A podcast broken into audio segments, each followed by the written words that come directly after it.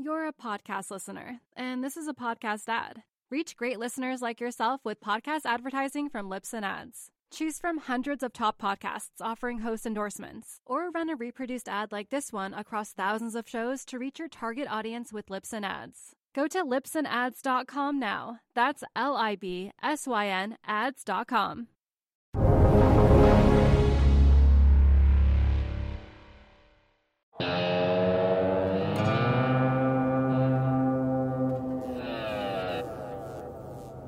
Real Vision Daily Briefing, live without a net, Friday edition. I'm live with Ed Harrison and Jack Farley. Welcome, gentlemen. Thank you. Great to be here. Ash, you, you have the net, right? There is no net, Jack. There is no net. Ash, you had one job. Talking of one job, uh, you guys obsessively watching markets all week long. Your one job. Tell us, what are you seeing? What's crossed your attention? And what's important for people to know right now? Hey, Jack, I mean, you and I, right before I started talking, we were talking about the same thing, earnings. Uh, I know the market's down today, and you're going to give us the numbers, Ash, but earnings have been really good. And, and Jack, he ran through a bunch of numbers that were very nice. Uh, why don't you tell us uh, what those numbers look like, Jack? Sure, Ed. Well, so far, about um, you know a few hundred companies have reported their earnings of the S and P five hundred, and about ninety percent of them have actually beaten the expectations from the street. Now, many say that those expectations are artificially low, so to look, so, so to make the companies look good, and of course that's true. But ninety percent is still very high. In fact, I was reading a paper earlier that's found that the average beat um, for S and P five hundred companies over the past five years was around seventy-four percent. So uh, ninety percent is very good. And to give you another point of context, in the K B W Bank Index, it's an index that has twenty-four bank stocks. Uh, Ed, do you want to take a guess how many of those twenty-four bank stocks beat uh, their earnings? Well, I'm guessing, since I saw uh, on my uh, screen that the bank stocks hit fifty-two-week highs today, that the answer is every single one. Y- y- yes, that is exactly true. I'm actually surprised that you got that. And um, yeah, every twenty-four of twenty-four made that. I was making a chart earlier. It's it's a remarkable chart. So yeah, earnings good across the board today in terms of price action. You had Asia open up very weak. The Hang Seng down about two percent. Uh, that weakness bled into U S equity markets. Um, And Ash can tell us about that later. Bonds very flat. You saw a little commodity weakness as well, but um, that's the price action. I, I want to get into the big themes with you guys. Yeah, let me just say before we uh, got in too deep, for people who have uh, missed the close, uh, Dow Jones Industrial Average closing at thirty-three thousand eight hundred seventy-four, uh, down about one hundred eighty-five points on the day, or down zero point five ish percent. S and P uh, closing at forty-one eighty-one, down uh, around three quarters of a percent, and NASDAQ Uh, off about uh, zero point eight five percent, closing below the fourteen thousand level at thirteen thousand nine hundred sixty-two. Jack, I got a question for you. When we talk about this, uh, this you know, beat, uh, miss calculus, uh, is it worth pointing out, as you as you point out, obviously uh, there is uh, clearly the thought that companies uh, put them a little bit lower than they'd like so they can have a beat. But what about the magnitude of some of these beats? I'm thinking Google here. Uh, clearly, that must matter, the degree to which a company beats the earnings. And I'll just throw one other thing out for you, Jack. Uh, in my conversation with uh, Tommy Thornton uh, on Tuesday, he observed that when there are blowout beats uh, and companies don't get rewarded by it for investors, that's a sign that maybe, potentially, things may start to be looking a little toppy. Ash, two great points there. Yeah, you mentioned Google. So the expectation from the street for adjusted earnings per share was fifteen dollars and sixty-three cents. It reported twenty-six dollars and twenty-nine cents. So a, a surprise of sixty-eight percent. Now, you sometimes see that with small caps that maybe aren't that well covered, but for a huge mega cap behemoth like Google, it really was quite striking. And then to that point of Tommy Thornton, you're absolutely right. We did see an earnings beat of about nine, ten percent uh, of Microsoft. But even that, Uh, the Wall Street analysts, even though their number were beat, the street was not very happy with that stock actually trading down. Um, so you did see that phenomenon that, that Tommy mentioned. Yeah. Ed, what say you? Yeah, you know, I'm thinking about the FANG-M, uh, and I'm thinking about them as the new value. I know this is kind of, uh, um, I was talking to someone about this earlier uh, in an interview, and, you know, when they're trading at uh, thirty times the earnings, it's hard to call them value stocks. But They're the new stalwarts in, in an interesting way, because uh, a lot of them have traded sideways from a P E perspective or down. Let me tell you across the board what the P Es of the FANG-M are. We're looking at thirty-four times for Microsoft. Uh, Facebook is trading at twenty-eight times. Apple is trading at uh, almost thirty times, just twenty-nine ninety-five.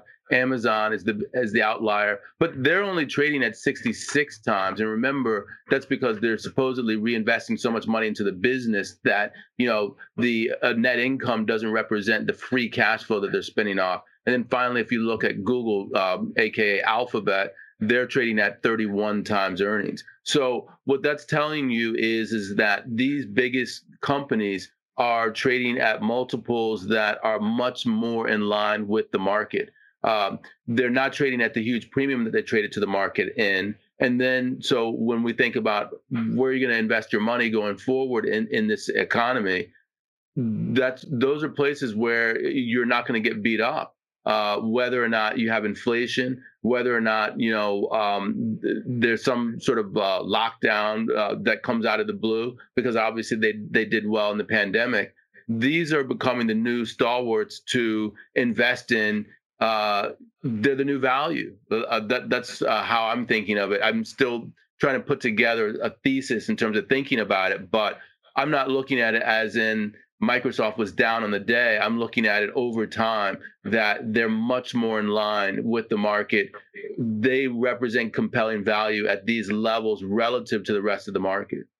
Yeah, I mean, the average, it looks like the average uh, P E on the NASDAQ one hundred right now is over forty, forty point three four uh, on four twenty-three, according to the most recent data from Wall Street Journal Markets.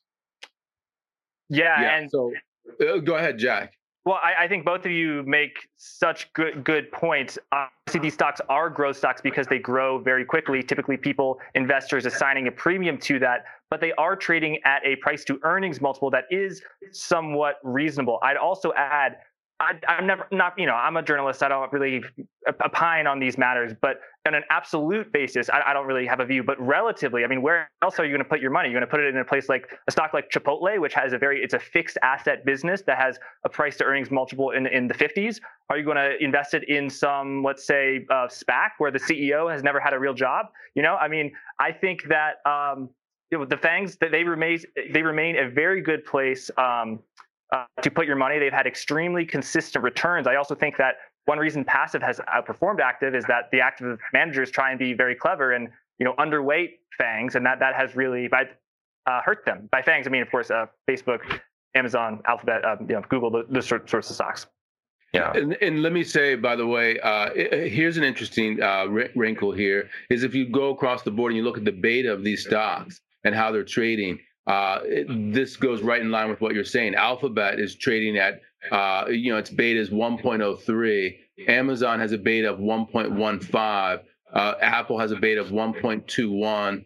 Facebook, one point three. And then to top it off, Microsoft, uh, the big daddy, zero point seven nine. So th- this is a stock that the volatility is incredibly low relative to the market. Yeah. I mean, Microsoft has been just a cash machine now. Uh, for years, uh, and that seems to be the case uh, moving forward. And you actually see that now in the fact that it's got lower volatility than the overall S and P. So here's the question I have for you guys. Uh, when we look at something like Amazon, I think Amazon made eight uh, net income of something like eight billion dollars. Uh, their trailing twelve-month earnings are twenty-six point nine, you know, twenty-seven billion dollars. Uh, Is that a high watermark uh, for growth for them? Can they continue to replicate that? Are the beats very difficult going forward? Because I've heard a lot of people talking about um, this coming quarter as going to be the, a more difficult quarter. And maybe this is why these guys are are uh, are selling off, is because, you know, buy the uh, rumor, sell the news. There's nothing else to be gained. What do you think? Uh, you know, yeah. yeah, sure. I mean, look, this is an interesting question. I think people who have been uh, bearish on Amazon, even at uh, you know valuations above sixty, uh, have historically uh, run into some problems with that uh, with that short trade. I think it's fair to say. Uh, but look, there is a question here ultimately about what the law of large numbers starts to look like. We are at uh, one point seven five trillion dollars or so uh, in market cap on Amazon right now, and you have to wonder how much growth can there be when you're approaching two trillion dollars. Now, I suppose you could say uh, that Amazon can continue to grow and become more powerful and represent a greater percentage of, for example, uh, cloud services or retail. Uh, but there's a certain point uh, where you begin to attract the attention of regulators, and regulators look and go, hey, when the market cap of this country uh, company uh, starts to be a reasonable fraction of U S G D P, maybe that's uh, maybe that's time to take a look at it. So it seems to me, and again, you've been wrong if you've gone uh, if you've gone against it, but at a certain point, you have to wonder, does the growth uh, begin to taper from a market cap perspective? Is there really just simply no way for it to continue going on? I don't know. That's my thought. What do you think, Jack? I happen to believe that the FANG stocks uh, do offer opportunity relative to the other stocks, especially the hyper growth stocks. I think Amazon has been an incredibly consistent performer, and I, I do think that there are opportunities for uh, for it to grow. Yeah. But when does it? So when does it max? Let me give you a thought here uh, about these stocks, because you know when Apple released their earnings, they uh, said that they were going to be buying back like ninety billion dollars in shares. Uh, someone said that that's you know more than seventy components of the S and P five hundred to the total market capitalization. And and what's more is, you know, they, they up their dividend by a ridiculous amount at the same time.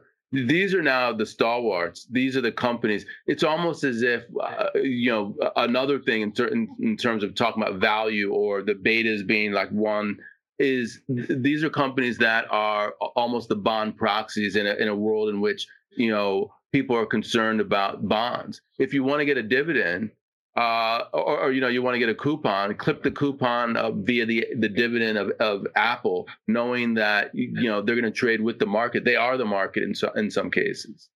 Yeah, yeah, trade with the market in terms of volatility, but consistently outperform it. So bond-like volatility, equity-like returns. I, I also add that, you know, these companies, Ash, you make such a good point about regulation, but I think that really is the only headwind. And if these companies can manage to finagle their way out, out and you know not be regulated, not be broken up. Uh, one thinks of Facebook, of course, as being most vulnerable to that. I think that you know the the the highway is there, the the runway is there, and you know to to echo Michael Saylor, who uh, has his, his view on Bitcoin, he said if you're not long, you're short, and I kind of think that way about the FANGs. If you're not long these stocks, which really are the bedrock of the American economy and have shown amazing potential to consistently grow, then you're kind of short them.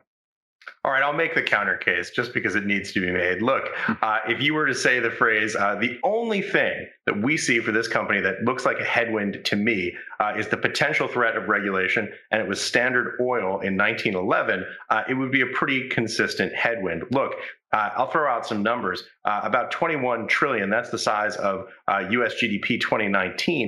Uh, Amazon now, again, approaching a market cap of one point eight trillion dollars. Uh, is there a certain point when it crosses, say, ten percent of U S G D P, uh, where folks uh, on, Pen- on the other side of Pennsylvania Avenue in the Capitol start to say, wow, this is really something that begins to look uh, like it poses a threat, a concentration risk to the broader U S economy, competitiveness, uh, small business, uh, a whole series of other risks. I'm not saying that that's a certainty. I'm just suggesting that there is a point uh, at which there becomes a almost a kind of de facto ceiling uh, for growth on these companies, and it, the trajectory just can't continue indefinitely. I'm not saying you know, that. Interestingly, uh, let me let me give you the counter to that, because as soon as you said that, I said, let me look up the return on equity for Standard Oil, because I immediately thought of uh, Standard Oil of of uh, Indiana, Standard Oil of uh, New Jersey, Standard Oil of New York. I mean, the broken up pieces of Standard Oil, uh, Chevron, Exxon, Mobil. I mean, they're behemoth companies. For a long time, you probably outperformed. You say the same thing about A T and T. You look at the broken up pieces, Verizon being the most obvious uh, uh, company to be, I would call the the new uh, A T and T as opposed to A T and T itself. Um, how would you do in terms of your return on equity with with that? Uh, so it's almost as if perhaps being broken up isn't a bad thing for them. Uh, it takes the overhang of regulation off of the companies, and they can still grow in their respective verticals. Yeah, absolutely. I grew up in A T and T country out in northwestern New Jersey, and that nineteen eighty-four divestiture was really a benchmark uh, for uh, what then was kind of the almost the Microsoft of its day. You could think of it as a, it was sort of the evil empire uh, in a way. Uh, the Microsoft, what Microsoft was in two thousand, maybe what Facebook was in twenty twenty, uh, A T and T was in the nineteen eighties. Uh, and you look at what came out of that, all the what they call the R B O C s, the regional Bell operating companies. Uh, but in addition to that, companies like, as you point out, uh, Verizon uh, and clearly and Lucent, which was for a time uh, a market leader, obviously made some bad bets. Uh, but you really can't blame uh, the the mistakes that some of those uh, some of those breakup companies made uh, on the breakup. Certainly, it seems like the potential to liberate an enormous amount of value for the shareholders. But, and this is the interesting point, is really the company being operated for the value of the shareholder, and might they not do better uh, with a divestiture scenario? But when you have these incredibly powerful, charismatic executives uh, who are the founders of these companies, leading them, uh, whether or not they retain the C E O role, whether they call themselves chairman of the board, they are clearly a massive, massive force uh, in these companies. And I'd add one other thing, which is the multiple classes uh, of common stock, which allow these founders to have super voting rights uh, in these companies in perpetuity. You take a guy uh, like Mark Zuckerberg, who's clearly in his thirties right now, very long runway, could be running this company for fifty years. By the way, I'm not saying that this is a bad thing. Uh, the count, you could argue the counter case, which is you had great American companies that were run by charismatic founders who had a vision, uh, who then uh, took the company public. You think of Steve Jobs being the most obvious example, lost control of his own company. Uh, Apple, the quintessential example of the great American company today, went through years of significant difficulties after John Scully fired Steve Jobs.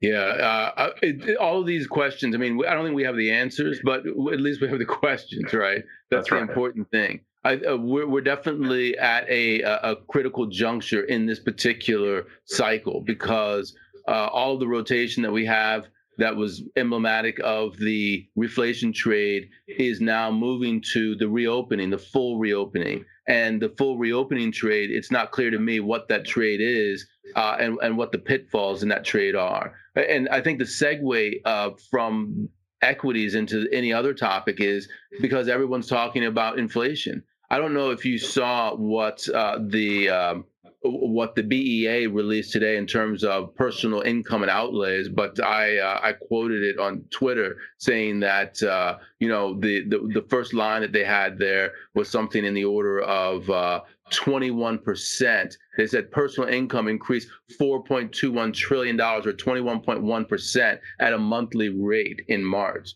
Uh, that's a ridiculous amount. This is the wall of money that's about to hit the economy. And a lot of people uh, are, are short on, on the bond side because they think that's going to lead to inflation. And I know, Jack, he's probably got the stats to, uh, to talk about that. Yeah, well, let's see. There's an article from Bloomberg that uh, one in four shares in the E T F T L T, it's a twelve billion dollars bond fund that uh, owns long-duration treasuries, duration of twenty years and more. One in four of those shares is now sold short. So you have the potential for a minor short squeeze phenomenon, if, if not a squeeze, a phenomenon where as the price increases, um, you know, sellers have to sell. And, you know, gamma squeezes, these things happen every day. Um, but yeah, there's, there's a short, very high short interest that we haven't seen since twenty seventeen. So the bond short remains on. And let me just say, uh, for people who are not uh, as uh, following this as closely as Jack is, uh, when T L T uh, rises in price, yields fall, and the obvious uh, converse is true as well. Uh, so that's a play for rising rates when you see that number falling. Uh, yep, and selling something short is when you sell something like, that you don't own. So it's like a double or triple negative. Yeah, and if you buy a put option on it, then uh, you're... you're dealers have to synthetically have that position. So it's basically like when you go to put option, you're you're you're having the same impact in the market pretty much. You're melting so, brains, Jack. I, I'm so, not even going to let you talk about the uh, about gamma hedging. Never, as soon never. as he starts talking about synthetic, you know that he's melting brains. Someone, someone's pounding beers right now and watching this. You know? Yeah, um, this is actually, you know, I think there was one uh, R V D B where uh, you were accused of pounding a beer mid uh, midstream there, Ash. Uh, oh yeah, uh, it's that... green tea. Ubiquitous green tea. Excellent. So uh, let me tell you, I think that it, it is interesting when Jack talks about the short and the, uh, the potential for a short squeeze, because if you think back about the price action during the reopening, or sorry, during the reflation trade, we went from ninety basis points on the ten-year U S Treasury all the way up to one seventy-five. I think we got as high as one seventy-eight before we slid back into the one fifties, and now we're just above one sixty. So the question is, uh, where do we go from here? And that slide that we had from the one seventies, the high one seventies to the one fifties, coincided with a massive unwinding of a short position. But it seems almost from the, the numbers that Jack is giving us that that short position is back on. And to me, that says not not that we're definitely going to get uh, the long bond uh, with yields that going higher. It could mean that we actually get yields going lower very quickly because everyone has to cover their shorts uh, because of a short squeeze. You're a podcast listener, and this is a podcast ad. Reach great listeners like yourself with podcast advertising from Libsyn Ads. Choose from hundreds of top podcasts offering host endorsements, or run a reproduced ad like this one across thousands of shows to reach your target audience with Libsyn Ads. Go to libsyn ads dot com now. That's L I B S Y N ads dot com. Yeah. And something that I know that you're passionate about, more of the big picture structural question, uh, is talking a little bit about the Phillips curve and what some of the economic philosophy uh, is behind this and why it's happening. But first, I should say, if you see Jack and I getting brighter suddenly for no reason, the sun has just come out on the Upper East Side. Yeah, it's the roaring twenties. It's not the beer that you guys are pounding. No, no. So, Ed, well, you want to talk about the Phillips? Because I got a question. You said that, you know, it, the yields could go lower because of the short squeeze, but that's like saying, oh, this stock went down so much, it has to go back up. You know, so, some sub stocks that appear to be a value uh, thing, they're a value trap. Like, what if there's a reason that everyone is short bonds? And namely, the economy is reopening before our eyes. You know, commodity is soaring. Um, you know, so so I don't and know. The Maybe you want that, and the bet is that rates are going to rise, right? Exactly. Well, exactly. That, that's exactly why. Uh, uh, Ash is making the segue into the Phillips curve because, yeah, that's what people are saying. I mean, uh, I think Mohamed El-Erian says it pretty well. Uh, and there are some other people who are saying this as well. Bill Dudley, the former New York uh, Fed uh, president, they're saying that basically what's going to happen is, is that it used to be that the Fed was preemptive about inflation. Uh, they would see signs that inflation were percolating, like the things that you were just talking about, Jack. And then they would preemptively tighten uh, to make sure that it didn't get embedded and, and, and spiral out of control. What people like Dudley are saying, and actually Mohamed El-Erian as well, is that what the Fed's new regime is, there's a, a clear regime shift under Powell. What they're saying is we're, we're going to wait until we actually see the whites of inflation's eyes. We're going to wait until the inflation is actually right on top of us. We see it, it's actually happening, and only then will we tighten.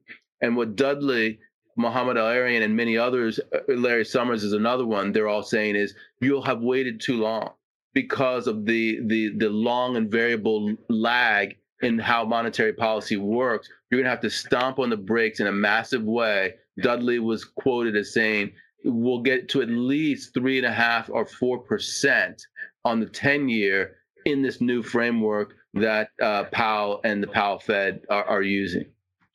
So uh, Vice Chairman uh, Dudley, Ed, says very well the thing you disagree with most. Yes, definitely. I, I completely disagree with him in, it, because what's behind this is this this perverse Phillips curve stuff.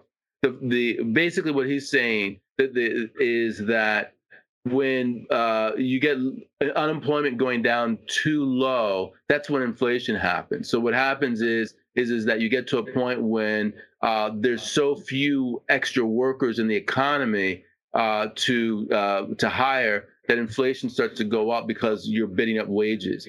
And when you bid up wages, uh, pe- pe- more people have money in their pockets and they start buying stuff, and the price of those things go up and everything spirals out of control.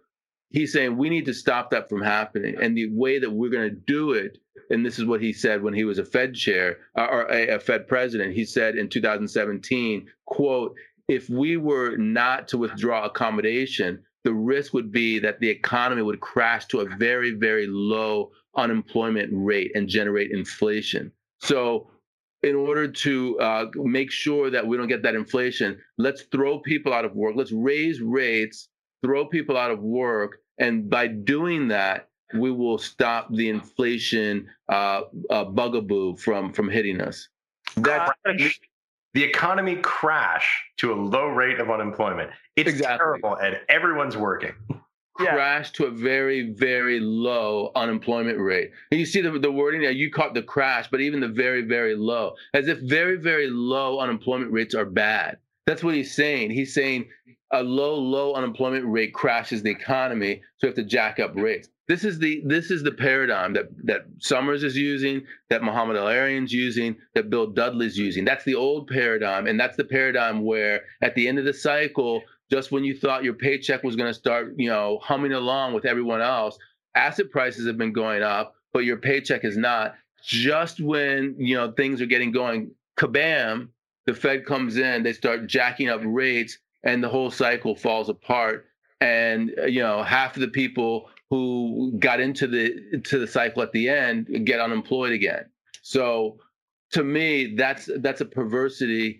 Uh, and and the question is is if you don't do that, what happens to inflation? Because that's the regime that we're in now. They're not doing that anymore. And I've got a question for you. To what degree uh, is Bill Dudley, is Larry Summers? Do they still exert influence? It's my understanding that these people are kind of on the outs. You know, they are well respected, but they are not in positions of power. In other words, like people who are actually on the F O M C uh, committee, their opinion matters a lot more than what these people who are writing columns matters, right? Yeah, exactly. I think that uh, th- this is where the proof is in the pudding in terms of the bond vigilantes, because I think of the bond vigilantes as front runners. I don't think of them as intimidators. They're not intimidating the Fed into doing what they want to do. Uh, the Fed said over and over again, many members of the Fed, that we're just going to do what we want to do. Uh, we're looking at the stuff that we're going to look at, and we've told you what it is, and that's it. But the bond vigilantes are saying, we think you have it wrong. We think that Summers, uh, El-Erian, and uh, and Dudley are right, that when uh, that when when we get to the point that all this stimulus gets into the system, inflation will rise so much that you guys are going to have to slam on the brakes. And so we are going to front run that and send rates up uh, ahead of time. So that's where the short position comes from, because they think they can benefit from this eventuality. Yeah. Right. Uh, Ed, I, I want to point out that, sorry, go ahead, Ash. No, no, I was just going to say, just to underline this point, the, the big picture issue here is, you know, you what we've seen is we've seen this tremendous uh, run up in asset prices, particularly in U S equity markets uh, uh, over the last five years. Uh, and and and the point is is one that's very well taken, which is just as the economy begins uh, to start humming along in a way that Uh, ordinary wage earners begin to participate in it with some job uh, stability, with some opportunities, maybe some overtime, those kinds of things. Uh, then suddenly you start hearing talk about taking away the punch bowl. Uh, and, you know, the question is, and look, we can argue the converse. We can see right now that uh, all item C P I is above uh, is above two percent. Uh, obviously, there's always a risk of things overheating, uh, but it really does seem the definition of inflation, this idea of a general rise in prices. Uh, we know that there's, there's there's energy price inflation. That's a huge factor when you look at all item. When you net it out and just look at core, uh, it's much more modest, much more moderate. But really, the inflation that people are feeling, if you talk to if you talk to ordinary Americans, people who aren't economists, who are sitting at the kitchen table paying bills, they talk about generally it's the same three things that I keep hearing. Number one, healthcare is terrifying for everyone, right? You lose your job and, you know, you just need something as simple as an appendectomy, uh, and suddenly you wind up in debt uh, for a decade. Terrifying thing. Prices have been rising consistently in healthcare. Number two, the cost of education. Ask any parent in America. It's crippling. It's terrifying. It's awful. Uh, and number three, the thing that we're hearing increasingly uh, is about the price of food inflation. And it's something, um, you know, that I feel certainly that when you, you go out to get a hamburger, there clearly is a rise in the price of food. Ed, what do you think about that from the broader perspective, from the perspective uh, of what Americans feel uh, when they look at their bills at the end of the month? Well, I think of uh, the anecdote you told right before we came on about Bill Dudley, uh, you know, being one of these economists who was talking about iPads, you know, uh, and deflation. Uh, the guy's not living in the real world. Uh, he he's living in his world of models. That's the kind of inflation you're talking about. The inflation, the another uh, part of inflation that I worry about, where the two come right together, that is asset price inflation and real inflation in, in the real world, is house prices. Because for the yeah. first time, we're seeing not just house prices going up, which is the asset price inflation slash uh, real inflation for those who aren't owners, but we're also seeing apartment uh, prices reflect this. So when you price people out of the market in, uh, you know, first-time home buyers, they're going to start, uh, you know, bidding up the price of rentals. And so that's a part yeah. of inflation that is very pernicious. It's one of the largest in the inflation basket. And that's the sort of thing that, yes, down the line, uh, it could surprise the Fed and cause them to do exactly as Dudley and all the rest of them are saying uh, is going to happen. Well, you know, absolutely. And now you have uh, not just this challenge where you talk about, uh, you know, the interests of people who own assets versus the interests of people who don't, but you also have an intergenerational impact where you have uh, people, perhaps blue collar workers who bought houses thirty years ago, uh, and you look at where they are uh, compared to their kids who are in similar jobs. And it is a real real significant challenge uh, for the country. By the way, I should say, though, uh, with regard to uh, Mister Dudley, apparently I believe I owe him an apology. I just Googled that iPad story, March fourteenth, uh, two thousand eleven, for C N B C. The headline I wrote about the iPad story, Fed President Impersonates Marie Antoinette. That was probably unfair. Funny, but unfair. Excellent. Yes. Hey, let me, uh, let me say one other thing. Um, Uh, I have an interview that's very interesting uh, coming up with uh, Dario Perkins, who is uh, someone who's very sympathetic to uh, the, the the the shift in policy. Uh, but he's talking about actually the fiscal policy shift. There are two shifts that are going on uh, simultaneously. There's the one that we're talking about, the whites of the eyes uh, Fed policy shift, and then there's the fiscal shift that we see with Bidenomics, that it does seem is catching a, a bid also in, in Europe as well. What uh, Dario's saying is, is, is that it's the fiscal side where, you know, deficit spending, putting money in people's pockets directly really is going to be the thing that down the line leads to more inflation. That's the, the thing that is going to uh, make a difference for wage earners, but also eventually lead to, to more inflation. What, if it were me and I were running policy, I would have a, a much more loose fiscal and tighter monetary policy. I wouldn't have loose, loose, and I wouldn't have tight, tight. And if I had to choose one to be loose with, it would be fiscal over monetary. Yeah, a very nuanced point there, Ed. Uh, unfortunately, it's one that relies on Congress uh, to get things done, uh, as opposed to, you know, twelve men and women in a room on the F O M C. Um, I should probably say uh, we're getting a lot of comments coming into us, a lot of questions. We should probably jump in and ask them. Uh, the first one is precisely to this point uh, from Bad Boy five four three seven seven. Uh, what do you guys make of Fed Governor Kaplan's remarks today? In case you haven't seen it, uh, Fed Governor uh, Kaplan. Kaplan uh, out of Dallas Fed uh, has basically called for beginning to think about raising rates. Isn't that what the Bonneville Jannies are telling you? They're telling you that Kaplan, and, and he's a hawk, you know, uh, he's more hawkish, that this is the, this is the, the direction of, of uh, travel, that at the margin, we're going to see the Fed moving in the direction of the markets as opposed to the reverse. So they're all piling in to the uh, negative bets. Uh, it's interesting. I have sympathy for that concept that the Fed is not as uh, impervious to um, ch- the changes in the real economy as they make it out to be. Yeah. yeah. I think it's an important point. So on the one hand, he's saying similar things to Larry Summers um, and to, sorry, who was the other gentleman who was? Uh, oh, Mohamed El-Erian? No, and, the and other one. The other Bill one. Dudley. Bill Dudley. Yeah, he's saying similar things to Bill Dudley and Larry Summers. However, a huge difference in that, uh, you know, Robert Kaplan is a president of the Dallas Fed. He actually has real power, um, unlike, um, you know, Th- those other people who are, you know, c- kind of like uh, Junior from The Sopranos. Like they he w- they were a character who had a lot of power now, but th- they are on the outs. Um, whereas Robert Kaplan is is more he's he's in the crew. He's he's doing the action. So I think that is uh, very significant. However, as you say, you know, Ed, he is known to be somewhat of a hawk. I think it remains to be said, though. I mean, we had Powell's uh, uh, address on Wednesday. The Federal Reserve remains committed to price stability, wink, wink, nudge, nudge, nudge, and um, you know, manageable unemployment. And it really wants to get unemployment much, much lower. And I, I think the Fed has been pretty clear, if you take them at their word, that um, they they are not going to taper uh, unless they see, you know, unemployment well, well below where where it is now. What do hey, you Jack, I should, I should add, uh, throw in the Sopranos metaphor of your choosing, uh, but uh, Governor Kaplan not on the F O M C, not a voting member uh, this term.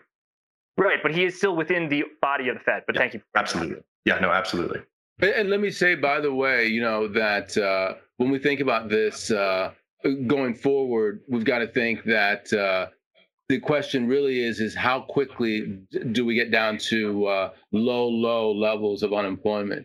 Uh, because the quicker we get there, if we believe that the, that's where the Fed is, uh, the more likely they are to raise. And I think that the implicit uh, statement that you're making, Jack, is that the Fed is a de facto uh, employment mandate uh, dominator. That is, is that the employment mandate is now dominant over the inflation mandate. And w- what we have to be watching is the level of unemployment. The, the rate of, of inflation is less important in this new paradigm.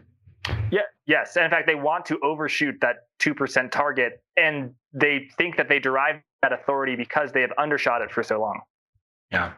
By the way, uh, questions absolutely blowing up. I think we have more questions on this episode than we ever have before, so I'm going to dive back Keep in uh, and hit some of them. Tommy Cow, five five five Q, uh, how do you evaluate crypto tokens when we don't have the visibility to their financials while all cryptocurrencies are appreciating against fiat uh, in addition? Tommy, uh, that is the uh, two trillion dollars question. It's a great one. Uh, you know, for uh, for example, with Bitcoin, uh, the internal financials obviously are not quite like what you would see uh, with an equity. Um, it is transparent in the sense that you can see the number of wallet addresses, you can gauge transaction volume. Uh, but for some of the uh, more abstract ones, you're exactly right. It's just a bet on the future, a highly uh, a highly speculative bet on the future, uh, but one that uh, investors in the space believe uh, is worth thinking about because of the trajectory uh, that that bet has taken in the past. And I should say, as we were talking offline, A sixteen Z O, that's Andreessen Horowitz, are looking to raise a new fund, eight hundred million dollars to a billion dollars. That would effectively double uh, their exposure to the space. I think they're about five hundred fifteen uh, million on their last fund. Hot, red hot. Also, uh, final point, a report coming out of Stratfor uh, talking about Ethereum uh, potentially going to ten thousand today, uh, trading uh, obviously at about a quarter of that right now, uh, looking at network effects and things that are very similar to what our own Raul Powell has been saying for some time. Let's let's get some more of these questions. All right. Um, so um, here's another one. Um, Also from Tommy Cow, actually, as I see, are we headed towards uh, Japanif- Japanification, Ed? Yeah, I would say that that is less likely. Uh, the way that I would describe Japanification is I would say that uh, basically you had a problem in terms of the paradigm shift.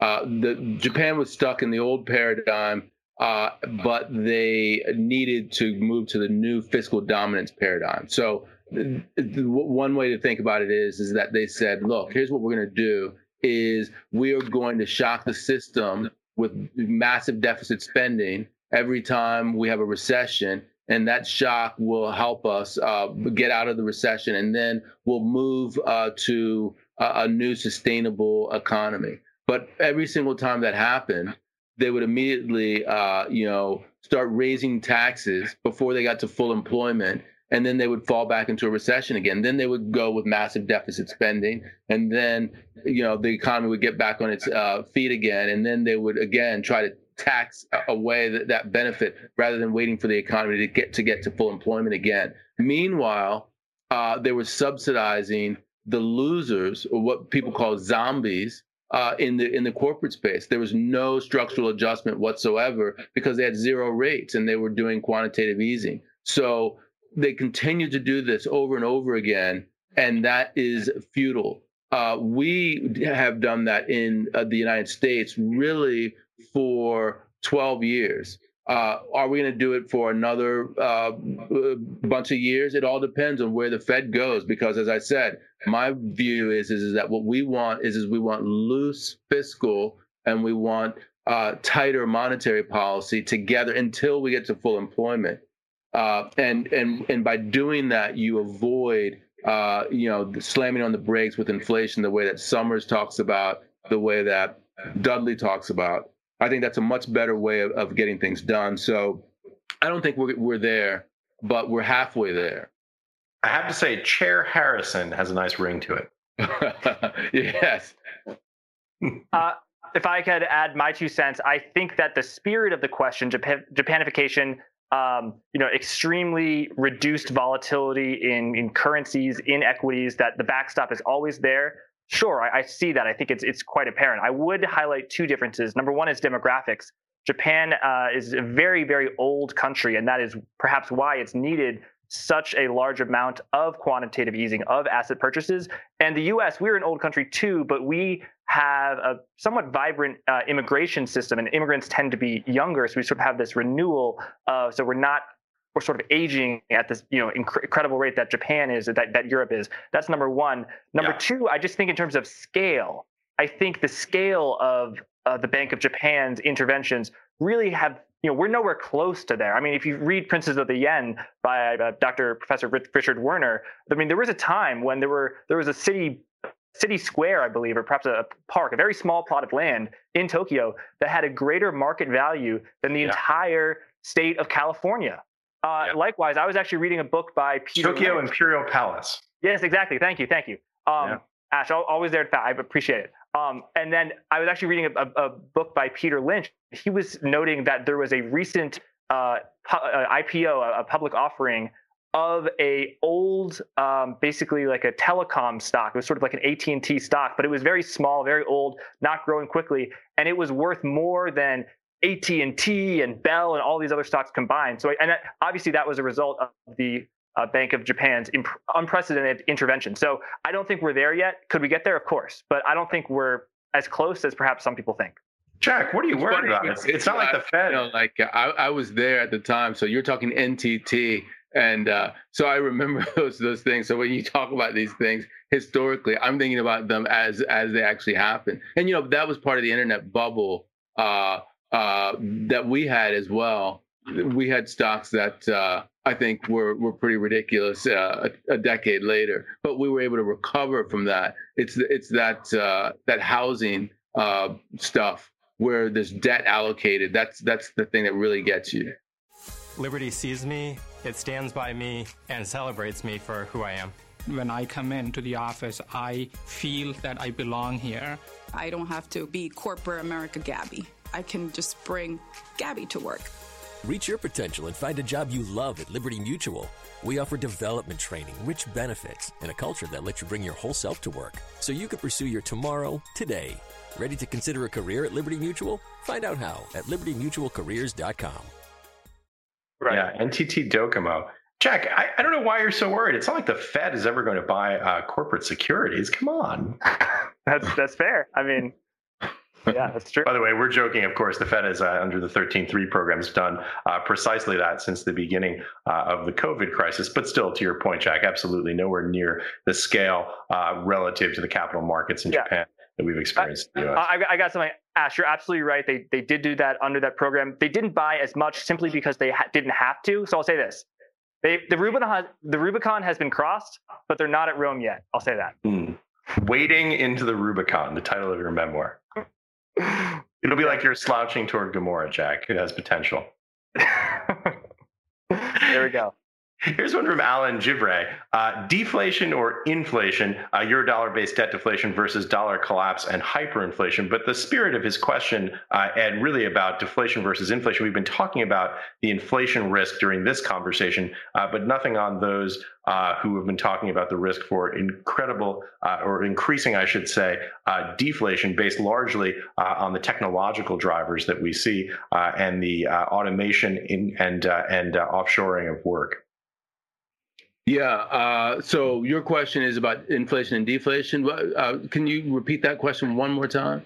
Sure. So uh, Alan Givray says inflation or deflation, and then his specific question, uh, and this is a little bit more in the weeds, so we can address the broader picture if you like, Ed. Uh, euro dollar based deflation versus dollar collapse hyperinflation. Obviously, he's talking about the implications for this uh, in the currency market. Yeah, you know, uh, when people start talking about hyperinflation and dollar collapse and things like that, generally, I, I think that uh, I would consider those outlier events. So if you're looking for, you know, something that could potentially, it's like Dogecoin going to a dollar. Uh, it could, ha- you know, or let's let's say Dogecoin going to ten dollars.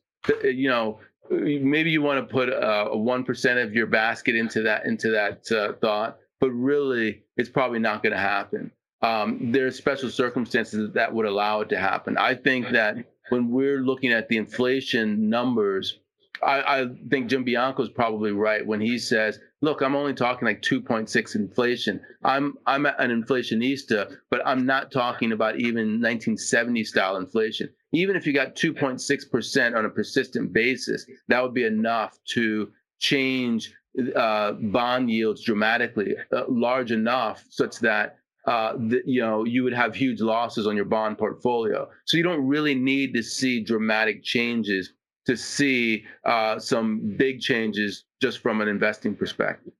Yeah. By the way, on a lighter note, we took a bet, uh, I think it was last week, about whether Doge was going to be higher or lower. Although I'm bearish on Doge uh, secularly, I said higher, and we are now trading at about, uh, well, just under thirty-three cents, uh, up from where we were last week.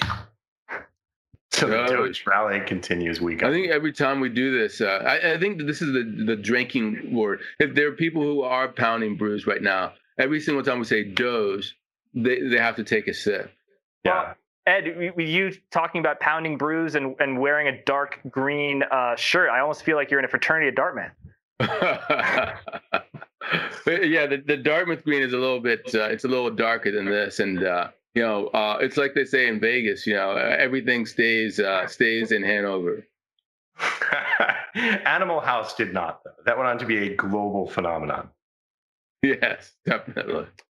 By the way, so, so you mentioned hyperinflation. I'm I'm actually reading a pretty famous book now, Lords of Finance. And so just getting into the, the Weimar Republic, that was an incredibly intentional decision by the Reichsbank to devalue the currency. So, you know, it's it's a common, you know, if you're a debtor, if you owe money, you love it when the currency that your debt is denominated in goes down in value. So that was, it was intentional. And by the way, people people were reporting, doctors were reporting patients had psychosomatic illnesses where because the price of bread would go from one hundred dollars to three hundred dollars, you know, in over the course of a week, doctors were, patients had illnesses where they were like, yeah, I'm forty trillion years old. I have I have two trillion children. That they would that they would say that in, you know, parlance. Wow, that is interesting. I hadn't heard that. Um, Ed, here's a question that just sounds like it was custom tailored for you. Uh, Balu, the carefree bear Q, what is your take on short end U S rates moving lower while long end moving mostly higher? Is this collateral demand? And if so, how does one square this with the, quote, expectations hypothesis? Expectations hypothesis. Very interesting. Yeah, I mean, at the, uh, technically, you can have some uh, some movement. Uh, you know, because if you uh, take a look at the curve and you and you derive it into, uh, you know, what you think the the interest rate should be uh, in three months or in ten years, uh, over time. And then there's a, a premium based on liquidity for different uh, um, different times in the the term structure. You can build out a yield curve, um, but there's going to be some movement around that. So, for instance, I think that if you look at the short end of the curve, we could even have negative rates, uh, mildly negative, just for pure technical reasons. And then if you have um, gangbusters economy, uh, you know, closing the gap to the previous level of unemployment, you could still see rates going up somewhat. So you could see the yield curve steepening, um, you know, via both ends of the of the yield curve, but I don't really think that the, the short end of the yield curve is uh, it has a lot of room down in terms of uh, you know, how far negative you can go. Just because unless the Fed is telling you that they're going to go negative, or you fear that they're going to go negative, uh, there's no reason to for the for yields to go very substantially negative. Yeah, I don't know if you guys are watching the comments. Uh, but they're absolutely ripping. Uh, doing this live uh, is just so much fun and so cool, and it's great to be doing this with you and to be interacting in real time and reading the questions. You're welcome, Alan. I hope I pronounced your last name correctly. Um, so um, here's a question as we get uh, toward the close um, that uh, I'm, I've been eager to ask both of you. It comes to us from Echoing Owl, and the question is, what's the dinner choice Friday night, Ash, Ed, and Jack? Jack. Ooh, man. Well, let's see. I think uh, for a snack I had before this, I had an arugula salad uh, with some bacon bits that I made. Um, you know, I may I may have some pasta and chicken um, from last night. Sorry to, uh, you know, wish I could say something a little more uh, interesting. Uh, last Friday, I did go to quite a, a very interesting sake bar downtown with a, a few a few of my buddies. Um, and there the food was, was very good. But uh, Ed, how about yourself? Who are you having dinner with? John Kerry? This is like one percent stuff. Dick for that, by the way, because uh, mm-hmm. as soon as you say arugula, uh, I, I'm I'm thinking, I don't know if you know, back from two thousand eight when uh, Barack Obama was on the campaign trail, people were t- I, I, talking to him about food prices. They were like, "Have you seen the food prices? Like the price that we're paying for food?" And his the first words out of his mouth was like, "Yeah, you know, the price of arugula is going through the roof." And uh, I had to laugh because I don't even know what arugula is. Uh, uh, you know, hey, I, I, hey, my, my my my meal is going to be whatever my uh, whatever is served to me, whatever whatever I can get. Good answer, Ed. The, Good answer. Uh, you know, from from takeout or McDonald's or whatever it might be. So I, I'm I'm a little bit more basic, I, I imagine. Jack, are you having dinner with John Kerry tonight? No, you say that because I'm because I eat arugula. I must be such a hoity-toity fancy lad. It, it sounds like you might be. I don't know. I don't want to like accuse you here, but it sounds like you might be. I think President Obama was unfairly maligned for his comment. I think I am too. Hey, you know what I'm having dinner for dinner tonight? I'm going to Bear Burger, and I'm getting grass-fed beef hamburgers because now dining in New York uh, indoors is open again, and like the pleasure of eating scalding hot burgers with melting cheese is something that I have just missed and craved. I do not cook. I'm a classic New York City bachelor. Fridge is totally empty, so I've been ordering food in except for like maybe like a bowl of cereal in the morning. So like going out and having scalding hot burgers with dripping melting cheese, sauteed onions, uh, just absolutely delicious. That's the plan for tonight. Sounds good. I like yeah, it. Yeah, I'm pretty hungry. Listen to that. Jack, you should meet me. It's in your hood. Are you? You're, you're not going to the one on uh, eighty-eighth and First, are you? Uh, is there one? Uh, yeah, I think that is the one I'm going to. Oh, wow. Small world. Very close to my neighborhood. Well, now anyone who's in New York, they, they know where to get you guys. You know, they can ask some more questions after. I like it. Yeah, yeah, it's like the Real Vision Daily Briefing after hours. Yeah. Sounds we good. Do, Buy these should, guys a drink. Yeah, we should do it at P J Clark's at some point for all of our New York uh, listeners and viewers. Oh, yeah, let's do that. There's a place that um, our head of business, uh, George, took me to a while back. It's called Bathtub Gin. It's one of those places that's it's so cool that it doesn't have a sign. Oh um, yeah. And it's actually a really cool place. I was I went there uh, again with my a few friends uh, two weekends ago, and yeah, that we should have something there. It's it's very um, you know, old fashioned. It's kind of like a speakeasy vibe. Good place for everything. Jack, too cool to have a sign. You're not doing any uh, yourself any favors here with not sounding hoity-toity. Uh, so, gentlemen, as we come to a close here, we're at about almost the hour mark now. Uh, we've run long, as we always do on these Friday briefings, but it's been a lot of fun. Final thoughts that you'd like to leave the audience with? Yeah, that, that is a good question. I mean, we've been all positive and so forth, so I don't want to bring negativity, but uh, um, I'm, I'm generally positive uh, on the U S economy. I think that uh, the U S economy is going to outperform for at least a good three months. Uh, Europe is is behind, uh, but you know they're going to be coming out of it. The the place to watch in terms of outperformance or underperformance is actually Asia, because you know they're the ones who supposedly came out of the pandemic the best, the earliest. They've been outperforming, but really some of the things that you've seen, and I'm not talking about India, I'm talking about elsewhere, uh, suggest that uh, we still have worries until uh, you know. we get herd immunity, uh, we we don't know what's going to happen. So uh, right now, the U S is the best bet over the short term in terms of outperformance. Yeah, China, uh, Asia, that really is key because they consume so many commodities. Oil, copper have been you know surging. So if you see a slowdown in China, that could uh, you know pour put an ice bath on that commodity rally. One thing I have my eye on is Um, rising yields in Europe, which Ed, I, you know, I know you have your eye on as well, um, and that makes it slightly more attractive for capital to flow into Europe, which would be good for the euro.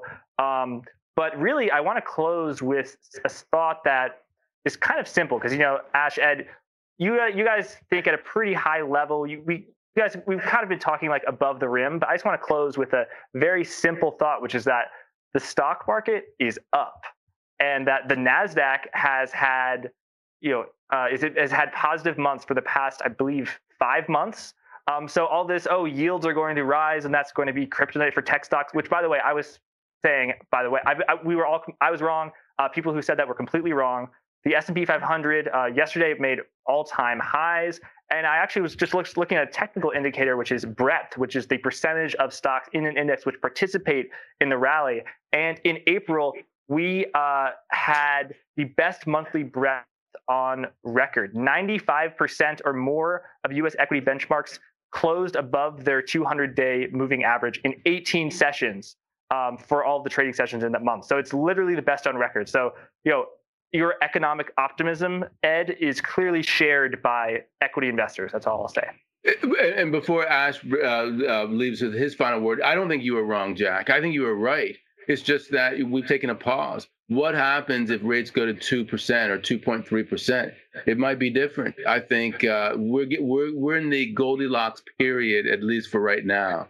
Uh, and so let's enjoy it for the, the time being. But if rates rise again, I don't think that that, that, that picture is going to look quite the same. Here's what I'm thinking about, guys. Burgers and beer. I'm thinking about it right now because that's what I'm craving. And I'm also thinking about it because New York City is in the middle of a reopening, going to seventy-five percent uh, internal capacity for dining uh, next week, I believe May seventh, a week from today. Uh, this is something that's going to be really interesting to see what is going to happen here in the financial capital of the United States uh, as this reopening trade happens. Uh, you know, I was out last night, went to my first party post-pandemic. It's really, really weird talking to people uh, when they're not wearing masks. It's weird being indoors. It's just like super surreal. I did my first indoor dinner uh, this week. And uh, the thing that killed me, and if you've recently gone out and you've been locked up for a long time in your apartment, uh, like I have, it was the echoes in the restaurant. I would hear people talking, you know, at the table, like behind me, and I couldn't filter it out because I, I hadn't been in a space where there were other people talking. It's a really weird experience. I know people in other areas of the country where they didn't lock down quite as hard uh, as we did here in New York City, obviously with the intense population density uh, and the incredible, incredible carnage that we had uh, last year in the spring. But it is a really surreal feeling. So I'm thinking about burgers and beer. I'm thinking about what's going to happen with the animal spirits. Uh, obviously, as Ed pointed out, uh, twenty-one percent rise in incomes. Obviously, this is some impact uh, from the uh, from the fiscal stimulus. stimulus, but it's going to be really interesting to see what this summer looks like. Are we going to have Roaring Twenties part two? Uh, and if so, what's the impact that it's going to have on the animal spirits of the economy? That's what I'm thinking about right now, and thinking about it in the context of actually ordering a burger and a beer. Excellent. Sounds good. Well, have, have have lots of fun, you guys. I hope that uh, the two of you have a great time at your, uh, your burger place tonight, and uh, hopefully I'll see you in New York sometime soon. Yeah, and Ash, for next week, you can't forget the net, okay? I'll definitely remember. I'll put it, I'll prop it up on the bookshelf. Ed, Jack, thanks so much for joining us. Thank you so much for watching, everyone. Thank you for participating in the conversation.